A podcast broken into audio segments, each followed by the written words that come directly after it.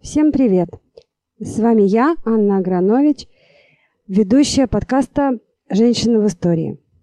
Но сегодня я пришла к вам не с очередным выпуском подкаста, хотя он скоро будет, не сомневайтесь, а по другому поводу или даже поводам.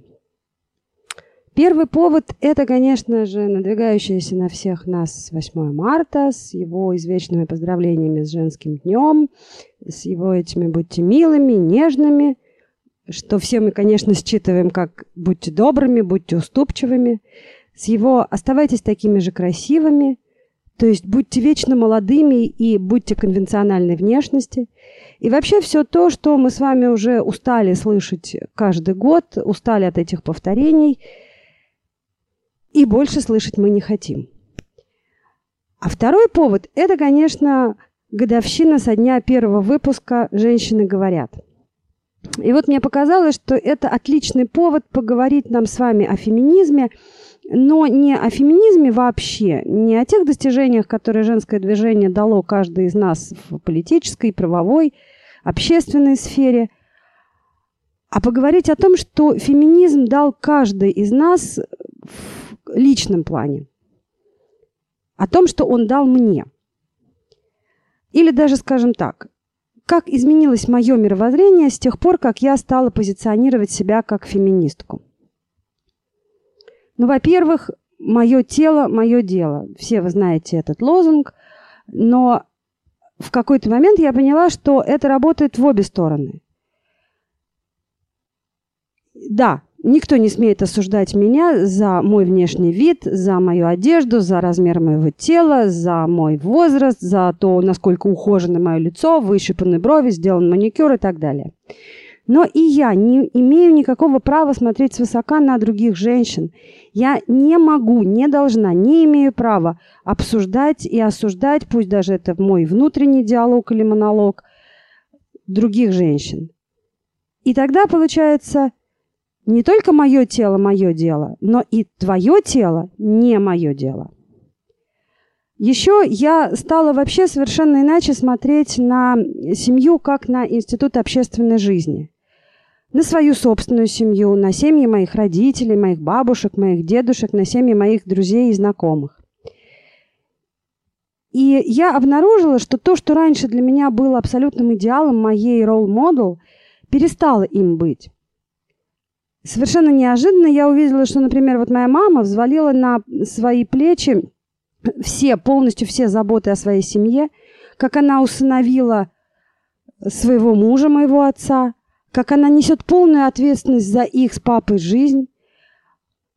При этом делает она это очень ловко манипулируя, притворяясь, заставляя папу думать, что именно он глава семьи, мужчина, принимающий ответственные решения – а в действительности все важные и ответственные решения принимает она. Я осознала, что очень часто во, время, во имя сохранения семьи, во имя сохранения э, семейных отношений люди вокруг меня идут на уступки мужчинам, женщины идут на уступки мужчинам в первую очередь. И что еще хуже, они часто требуют, чтобы и их дети шли на эти самые уступки, они манипулируют, они добиваются этим, на мой взгляд, совершенно неверными, неправильными методами. И таким образом вот эта уступчивость, вот эта мягкость, вот эта готовность на все, что угодно, на любые жертвы, лишь бы сохранить семью и сохранить добросемейные отношения, это все впитывается в подкорку, впитывается под кожу, и девочки, и я в том числе, конечно, все мы вырастаем в мягкую, добросердечную, уступчивую, манипулятивную особу. Я, конечно, не могу переделать ни свою маму, ни это поколение в целом. Больше того, я даже не вправе осуждать ее за ее выбор, потому что это ее выбор, она его сделала, у него были причины строить свою жизнь именно так, но абсолютно точно и абсолютно однозначно я могу давать отпор и сопротивляться, когда мне пытаются транслировать и навязывать вот такую модель отношений. Я могу теперь совершенно открыто говорить, что нет, Мне это не подходит, и я выбираю партнерство, я выбираю равноправные, равноценные и равноответственные отношения в своей собственной семье. Феминизм дал мне свободу сказать мужчине и, например, моему отцу, человеку, который живет всю свою жизнь с э, позиции, ну вот такой я большой ребенок, принимайте меня, пожалуйста, таким, каким я есть. Я научилась говорить этому человеку и всем другим людям мужского пола о том, что нет, мне это не нравится, мне это не подходит. Я научилась отстаивать свое собственное мнение. Я больше не даю себя менсплейнить. Я не даю самоутверждаться за свой счет только на основании того, что ты мужчина, наделенный первичными и вторичными половыми признаками и определенной записью в паспорте. Нет, я теперь громко и очень настойчиво повторяю, что мне неприятны некоторые шутки, что мне не нравится, когда меня перебивают. Я не поддерживаю игру мужчина-ребенок. Мужчинам и моему папе в том числе это, конечно, не нравится. Сначала они теряются, потом они злятся, потом они начинают кричать. Мужчины не привыкли к этому мы, женщины, уж давайте быть честными, тоже не очень к этому привыкли. Мы тоже теряемся где-то в глубине души. Но с каждым разом мы привыкаем к этому все больше и больше, мы теряемся все меньше и меньше, а голос наш и мой голос в том числе звучит все громче и громче. Теперь я научилась открыто и громко и четко говорить своей собственной семье о патриархате – о дискриминации женщин, требовать партнерства, а не просто молча злиться, что кто-то не догадался о том, чего я хочу. Я еще не научилась, скажу вам честно, но я очень-очень этому учусь, а, требовать справедливого перераспределения семейных обязанностей. Я хочу полностью отказаться от воспроизведения устаревших моделей семьи, которые мы видим на протяжении многих поколений вокруг себя – я учусь говорить о том, что мне не нужна помощь по запросу. Мне вообще не нужна помощь. Мне нужно полноценное участие мужчины в семейных делах. Вообще, мне кажется, что вот это наше поколение, поколение 30-40-летних женщин, это, в принципе, первое поколение, которое открыто и без жеманства требует равноправия на самом базовом семейном уровне. У меня есть дочь, ей 6 лет, и на протяжении всей ее жизни я учу ее тому, что мальчики и девочки отличаются только формой половых органов и еще иногда физическими возможностями.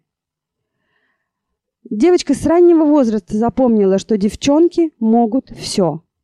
Она с одинаковым удовольствием играет и в машинки, и в куклы. А в 4 года она вообще хотела быть капитаном боевого корабля и стрелять по, из пушки по врагам. А еще между выстрелами она собиралась петь оперные арии. Ну почему бы и нет? Мы же девчонки, мы можем все. Я учусь принимать женщин, всех женщин, которые меня окружают и с которыми я встречаюсь, во всей их разности и непохожести. Работающих, домохозяек, многодетных, child-free, карьеристок, домашних душечек, всех-всех без исключения. Например, вот у меня есть одна знакомая, которая сейчас беременная пятым погодком. И если буквально полгода назад я смотрела на нее с такой немножечко презрительной жалостью, то сейчас я подумала, ну почему? Ну почему? Может быть, это вполне ее осознанный выбор. И я должна сказать, что я не так давно с ней поговорила – и оказалось, что да, вполне так и есть. Она сама происходит из э, многодетной семьи, и желание иметь много детей, несмотря на молодость, вполне осознанное и разумное. Вообще я учусь поддерживать женщин в их выборе и искренне, искренне сочувствую им, если они страдают. И тут, наверное, стоит сделать ремарку о том, что женская мизогиния – это очень страшная вещь, очень распространенная и при этом действительно очень страшная. Так уколоть женщину и так ее унизить и растоптать, как это может сделать другая женщина, это не в состоянии сделать ни один мужчина.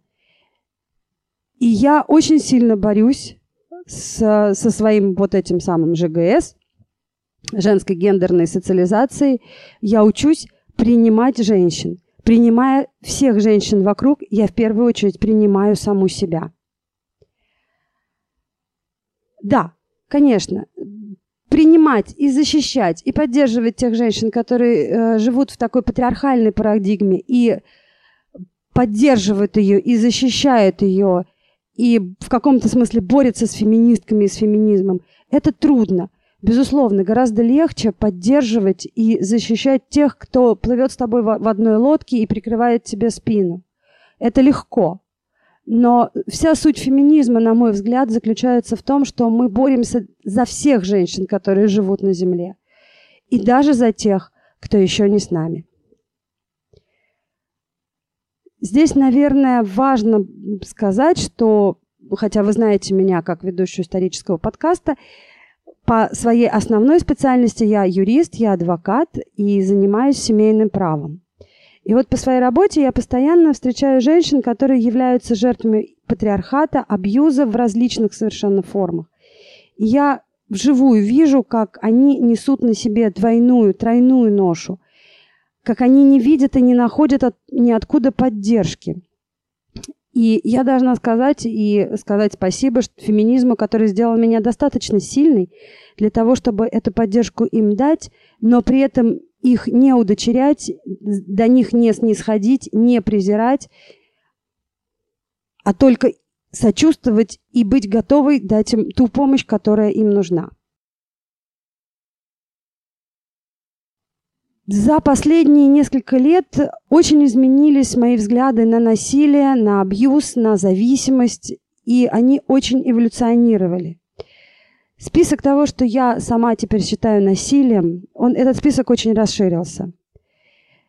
Феминизм помог увидеть мне насилие в семье моих родителей, там, где он был, в семьях моих знакомых, моих бабушек, дедушек, других родственников нельзя не признать, что все мы в той или иной степени, которые жили на советском и постсоветском пространстве, мы жили, мы воспитывались в парадигме victim обвинения жертвы. Оно существует в нашем обществе с незапамятных времен. И я старательно изживаю в себе эту парадигму и надеюсь победить. И вообще вот это то, что называется белое пальто, оно у меня тоже есть. Я не буду говорить, что я прекрасна и идеальна, но я наблюдаю и радуюсь этим наблюдением, как мое белое пальто стремительно темнеет, становится нормального цвета, и меня эти изменения, безусловно, очень радуют. Ну, вообще, вот этот ЖГС, он такой ЖГС, он так глубоко в нас сидит, он взращивался в нас, во мне десятилетиями, он укоренялся на абсолютно клеточном уровне. Но спасибо феминизму, спасибо фэм-оптике, которая очень сильная штука, и я еще поборюсь с собою за саму себя. И вообще мои отношения с самой собой, со моим возрастом, с моим телом, с моим весом, с моей внешностью, с моей душой. Вот эти отношения, они стремительно налаживаются.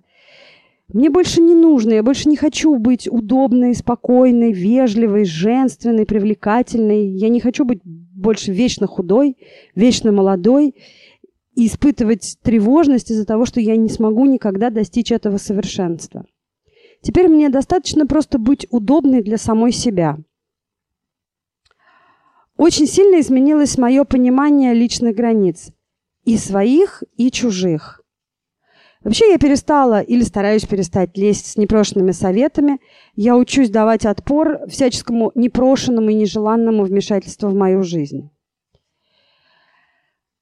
Я переосмысляю многие произведения искусства, в первую очередь, конечно, классические. Мне перестали нравиться многие книги, многие фильмы. Мне больше не смешные всяческие мизогинные, женоненавистнические шутки. Я понимаю, что многие из этих произведений очень значимые, очень значительные. Без них э, наша российская и мировая культура сильно обеднели бы. Но просто теперь я смотрю на это под другим углом.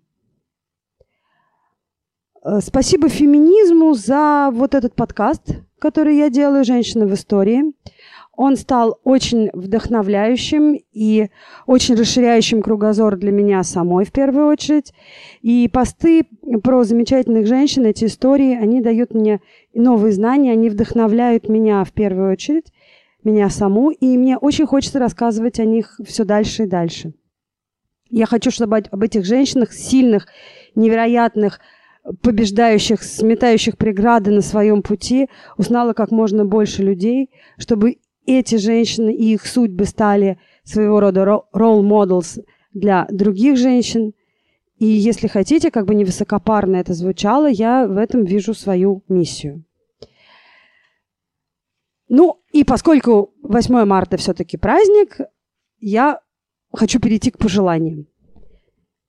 Девочки, девушки, женщины, сестры, соратницы, я желаю вам быть сильными, я желаю вам быть смелыми, я желаю вам быть неукротимыми, неудобными, напористыми.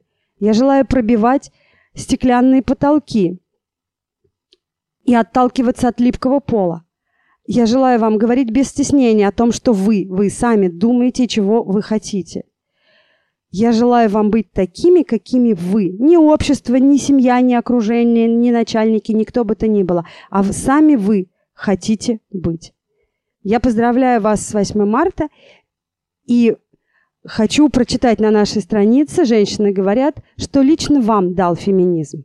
Всем спасибо и услышимся в подкасте «Женщины в истории».